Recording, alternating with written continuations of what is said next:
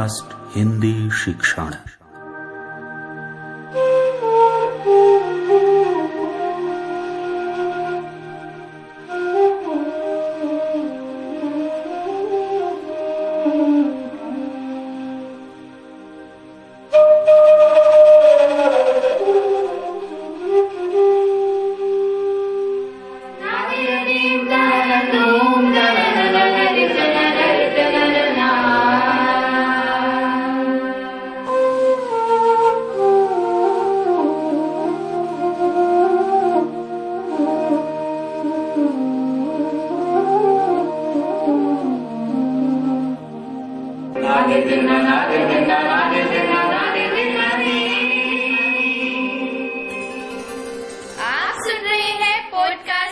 शिक्षण, केंद्रीय विद्यालय संगठन, भोपाल संभाग की प्रस्तुति। नमस्कार। केंद्रीय विद्यालय संगठन, भोपाल संभाग द्वारा आज प्रस्तुत है। पॉडकास्ट हिंदी शिक्षण के अंतर्गत पाठ, हम पंछी उन्मुक्त गगन के।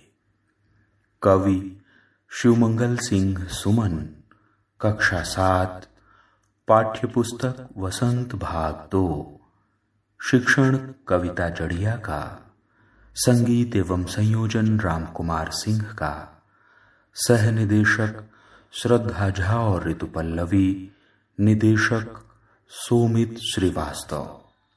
प्रस्तुतकर्ता, केंद्रीय विद्यालय संगठन, क्षेत्रीय कार्यालय, भोपाल। पॉडकास्ट हिंदी शिक्षण में आपका स्वागत है। सभी विद्यार्थियों को हमारा जय हिंद। बच्चों, क्या कभी आपने ऐसा सोचा? यदि आपके पास भी आसमान में उड़ने वाले परिंदों की तरह पंख होते तो कितना मज़ा आता? जब जी चाहे अपने घर पहुँच गए, जब जी चाहे अपने सबसे पक्के दोस्त के घर, जब जी चाहे नानी के पास उड़ाएँ, और जब जी चाहे दादी के पास। स्कूल में पढ़ने में मन ना लगे तो उड़कर खेल के मैदान में आ गए। वहाँ से थक गए तो पेड़ों के मीठे फल खा लिए। और प्यास लगी तो नदी का बहता पानी पी लिया। क्यों? है ना ये सारी बातें मज़ेदार? और देखिए तो जिन बातों को हम केवल सोच कर रह जाते हैं, आसमान में उड़ने वाले पक्षी, वे इच्छाएँ सचमुच पूरी कर सकते हैं। पर बच्चों, सारी गड़बड़ वहाँ से शुरू होती है जब हम जैसे ही कुछ लोग अपने लालच और खुशी के लिए पक्षियों को पिंजरे में कैद करने लगते हैं। जरा सोचिए तो जब कोरोना जैसी महामारी से बचने के लिए हमें अपने घरों में कैद रहना पड़ा हम कहीं बाहर नहीं जा सकते थे, किसी से मिलजुल नहीं पाते थे, तब हमें कैसा लगता था? दुख हुआ ना? परेशानी हुई ना? दुनिया के सारे पक्षी भी पिंजरे में बंद रहकर ऐसे ही दुखी और परेशान होते होंगे, है ना? तो आज हम इसी दुख और परेशानी को बताने वाली शिव मंगल सिंह सुमन जी की एक कविता हम पंछी उन्मुक्त गगन के पढ़ेंगे और पक्षियों के मन की बातें जानने की कोशिश करेंगे। शिव मंगल सिंह सुमन जी हिंदी के प्रसिद्ध साहित्यकार हैं। आप हिंदी साहित्य में कवि और शिक्षाविद के रूप में जाने जाते हैं। आपका जन्म 14 अगस्त 1915 को उत्तर प्रदेश के उन्नाव ज़िले में हुआ और 27 नवंबर 2002 को उज्जैन, मध्य प्रदेश में देहांत हुआ। प्रमुख कृतियाँ हैं मिट्टी की बारात, हिल्लोल, जीवन के गान। सुमन जी को कई साहित्यिक सम्मानों से भी नवाजा गया, जिनमें प्रमुख हैं साहित्य अकादमी पुरस्कार, पद्मश्री पद्म भूषण और भारत भारती पुरस्कार। तो चलिए सबसे पहले मैं आपको यह कविता सुनवा देती हूँ हम पंछी उन्मुक्त गगन के। हम पंछी। हम पंछी। हम पंछी। हम पंछी उन्मुक्त गगन के। पिंजर बद्ध ना गा पाएँगे हम पंछी। कनक तीलियों से टकरा कर पुलकित पंख टूट जाए हम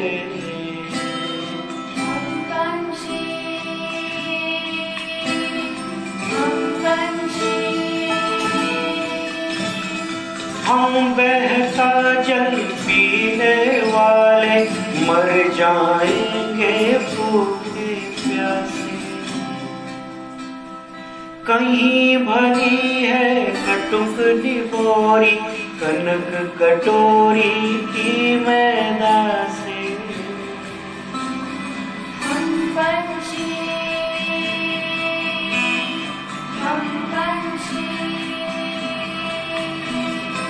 स्वर्ण श्रृंखला के बंधन में अपनी उड़ान सब भूले। बस सपनों में देख रहे तरु की उनगी पर के झूले। हम पंछी हम पंछी ऐसे थे अरुमान की उड़ते नील गगन की सीमा पाने। लाल किरण सी चोच खोल चुगते तारक अनार के दाने।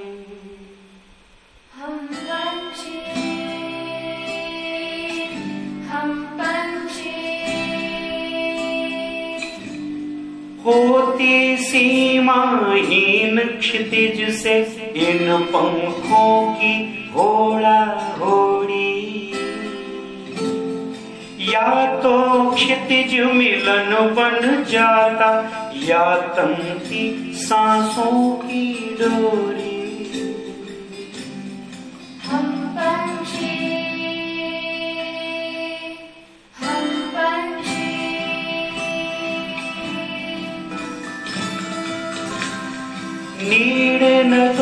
तो चाहे टहनी का आश्रय छिन्न भिन्न कर डालो। हम हम लेकिन पंख दिए तो आकुल उड़ान में विघ्न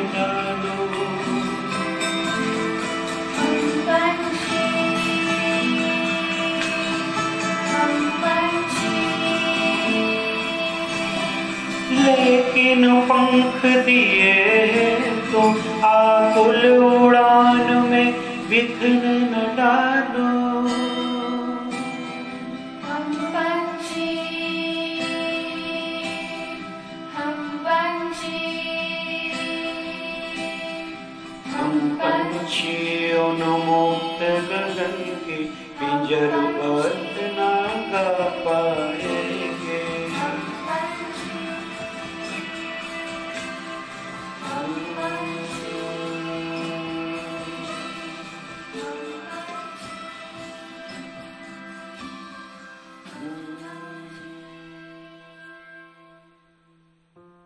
बच्चों, कैसी लगी कविता?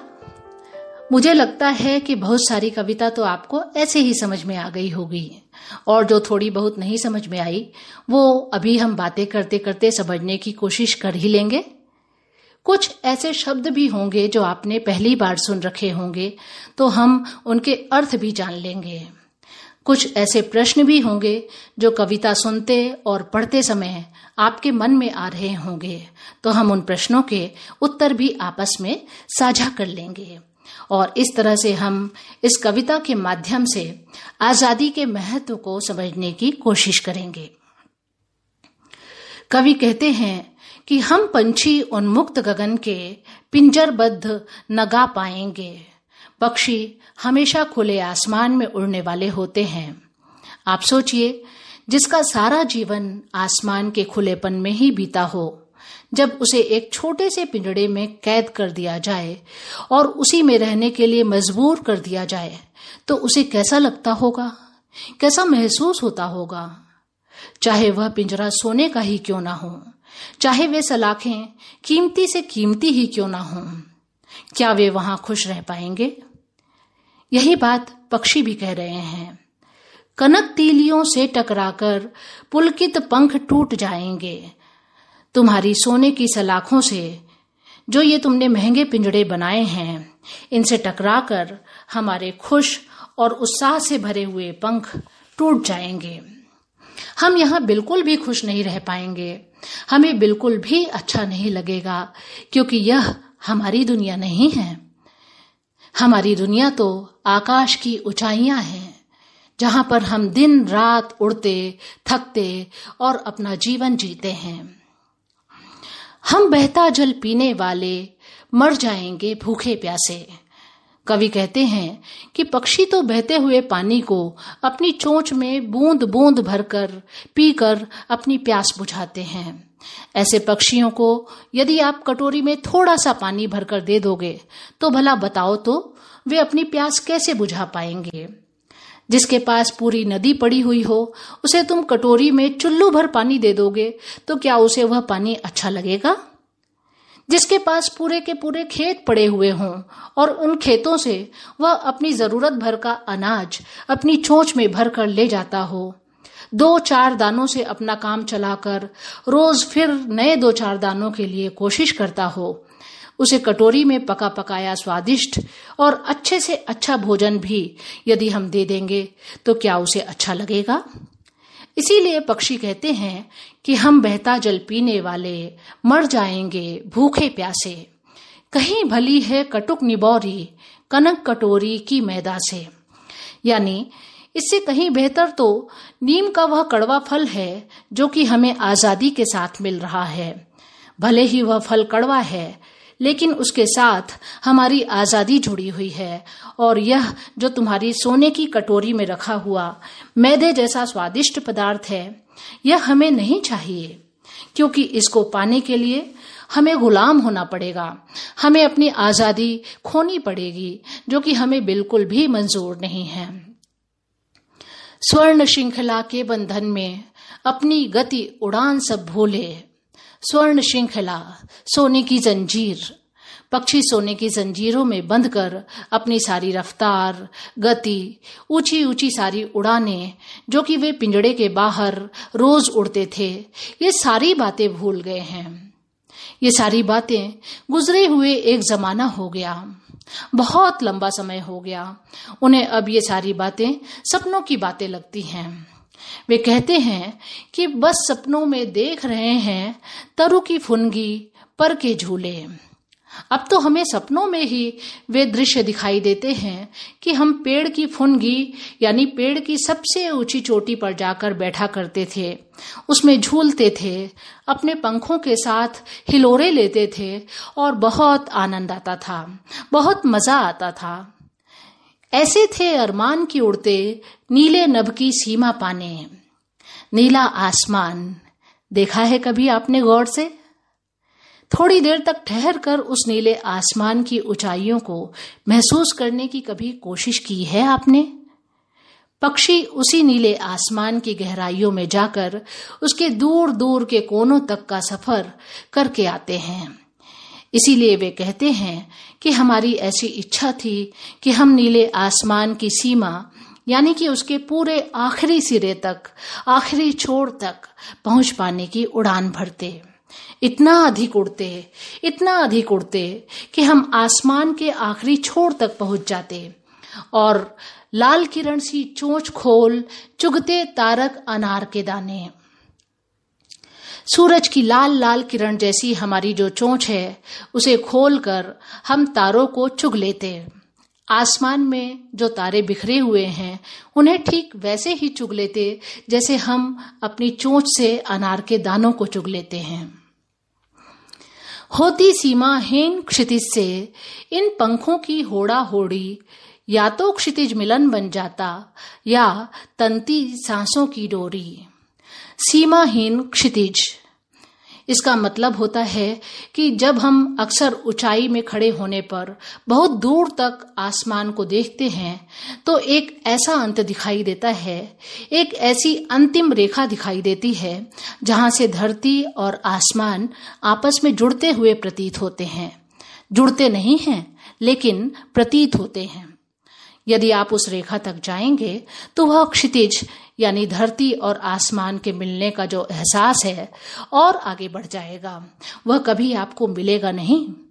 यही क्षितिज कहलाता है, जहाँ पर धरती और आसमान के मिलने का भ्रम होता है। पक्षी उसी सीमाहीन क्षितिज तक पहुँचने की होड़ा होड़ी यानी प्रतियोगिता करना चाहते हैं। अपने बाकी पक्षी साथियों के साथ वहाँ तक पहुँचने की प्रतिस्पर्धा करना चाहते हैं और इस प्रतिस्पर्धा में वे चाहते हैं कि या तो क्षितिज मिलन बन जाता या तंती सांसों की डोरी। या तो उन्हें सच में वह क्षितिज मिल जाता, वह जगह मिल जाती जहाँ पर धरती और आसमान मिलते हैं या उनकी सांसों की डोरी तन जाती। सांसों की डोरी भला तनती कैसे है? क्या साँसें कोई धागा है? कोई रस्सी है? जब डोरी तान दी जाती है, तब उसका क्या परिणाम होता है? वह टूट जाती है। उसके टुकड़े टुकड़े हो जाते हैं। वह कई भागों में बढ़ जाती है। और सांसों के टूट जाने का मतलब है जीवन का टूट जाना। जीवन का समाप्त हो जाना। तो यहाँ पर पक्षी यही चाहते हैं कि वे इतनी अधिक उड़ान भरते कि या तो क्षितिज तक पहुँच ही जाते या फिर उनकी सांसों की डोरी तन जाती। यानी वे अपनी अंतिम सांस तक उस जगह तक पहुँचने की कोशिश करना चाहते हैं। नीड़ न दो चाहे टहनी का, आश्रय छिन्न भिन्न कर डालो, लेकिन पंख दिए हैं तो आकुल उड़ान में विघ्न न डालो। नीड़, घोसला, आश्रय, रहने का स्थान। पक्षी कह रहे हैं कि ए मनुष्य, तुम चाहे हमसे सब कुछ छीन लो। चाहे हमने पेड़ों की टहनियों पर जो घोंसले बना रखे हैं, उन घोंसलों को हमसे छीन लो। हमारे रहने के स्थान को छिन्न भिन्न कर दो, यानी नष्ट कर दो। लेकिन कुदरत ने, प्रकृति ने हमें जो यह पंख दिए हैं, उड़ने के लिए दिए हैं उन पंखों का महत्व कम मत होने दो और हमारे उड़ने की बेचैनी को समझो कि हम उड़ने के लिए कितना अधिक व्याकुल हैं, बेचैन हैं। हमारी इस बेचैन उड़ान में बाधा मत डालो, रुकावट मत बनो, हमें लगातार उड़ने दो। तो बच्चों, यह थी कविता, हम पंछी उन्मुक्त गगन के। अच्छा बताइए, क्या यह कविता केवल आपको पक्षी की भावनाएँ लगती हैं? पक्षियों के माध्यम से यहाँ पर कवि ने संसार में हर शय के लिए, हर वस्तु, हर प्राणी, हर जीवधारी के लिए यह बात कही है कि आज़ादी सबको प्रिय होती है, स्वतंत्रता सबको प्यारी होती है।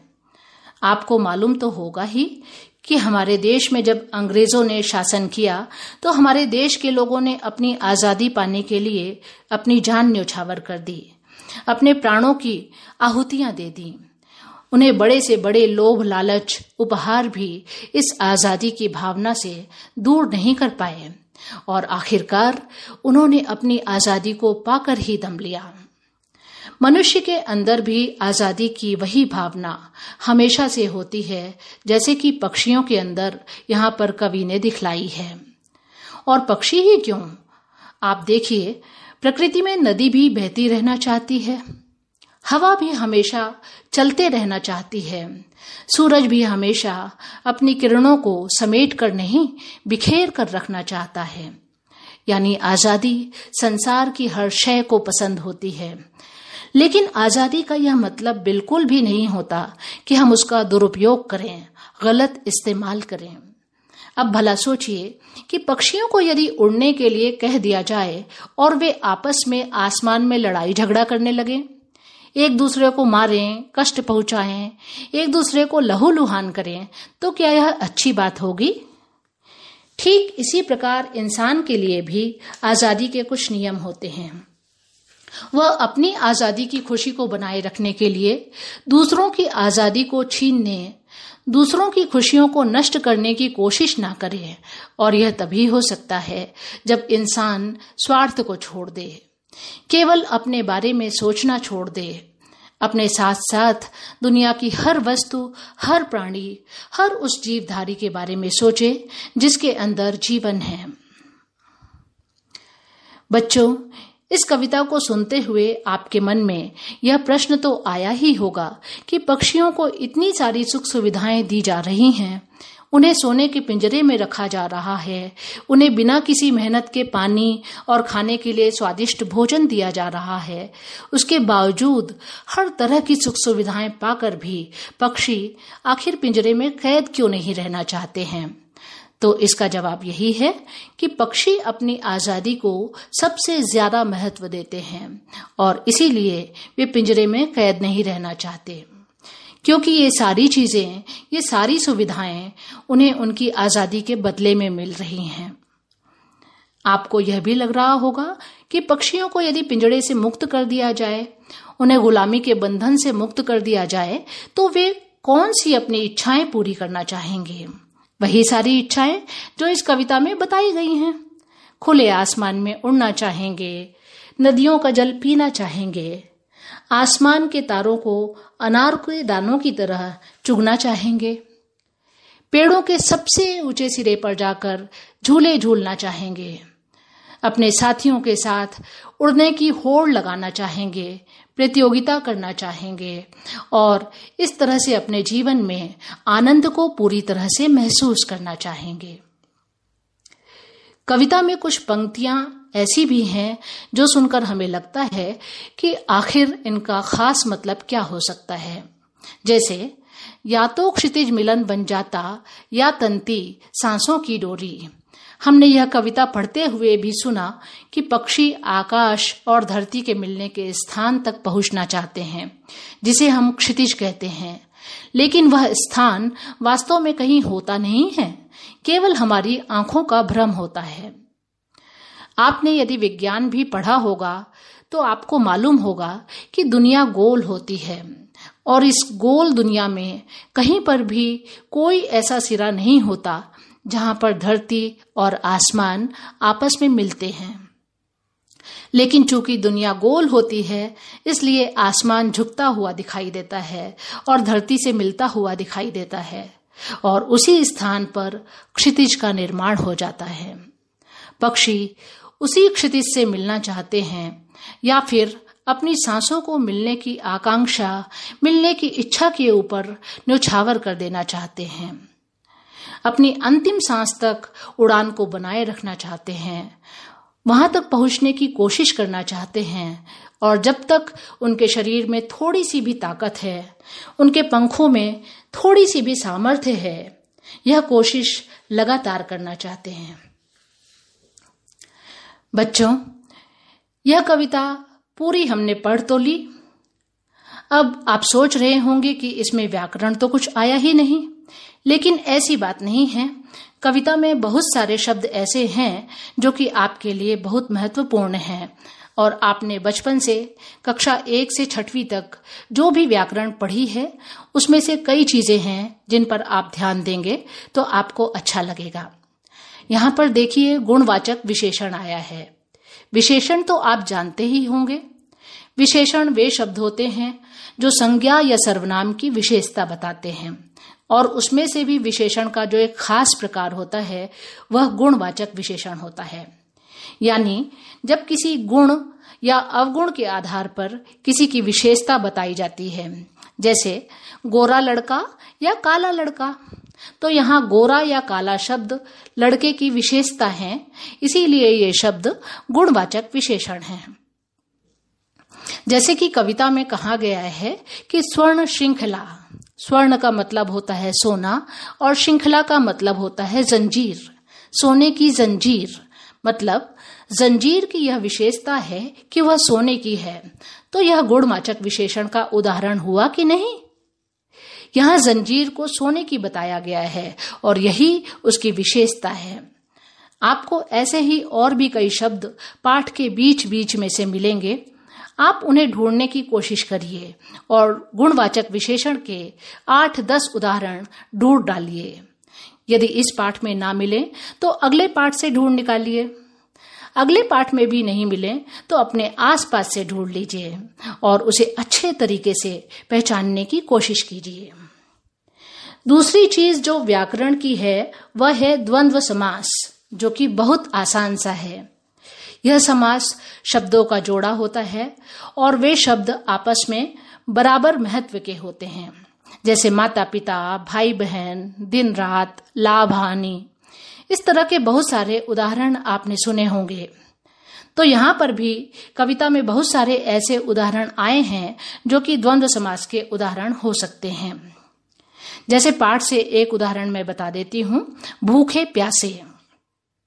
आप ऐसे ही कुछ और उदाहरण ढूंढिए और कम से कम आठ, दस उदाहरण अपनी कॉपी में लिख डालिए। पूरी कविता को अच्छे तरीके से कंठस्थ कर लीजिए, याद कर लीजिए और झूम के गाइए। जिनके दिमाग में इस कविता को सुनकर तरह तरह के दृश्य आ रहे हैं, वे अपनी चित्रकारी के माध्यम से उसे दिखा सकते हैं। क्योंकि जब आप इसे गाएँगे, इस पर चित्र बनाएँगे, तब यह कविता आपको और अधिक समझ में आएगी, और प्यारी लगेगी, और खूबसूरत हो जाएगी, और आपको पता चल पाएगा कि जीवन में एक सार्थक आज़ादी का क्या महत्व होता है। मतलब ऐसी आज़ादी जो हमारे साथ साथ दूसरों के लिए भी आनंद देने वाली हो, लाभ देने वाली हो, स्वार्थ से भरी हुई ना हो। जो हमें हमारा जीवन, आत्मसम्मान के साथ जीने का माहौल दे सके। ऐसी आज़ादी का जीवन में क्या महत्व होता है? आशा है आपको यह पाठ पसंद आया होगा।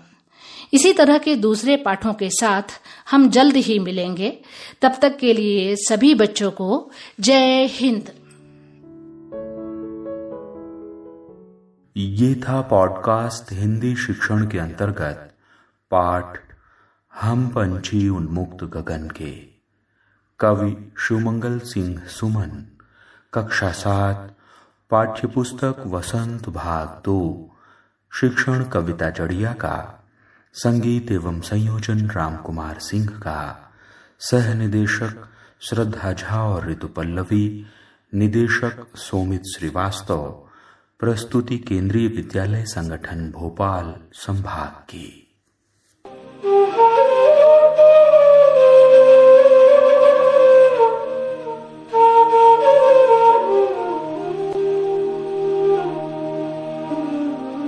पॉडकास्ट हिंदी शिक्षण।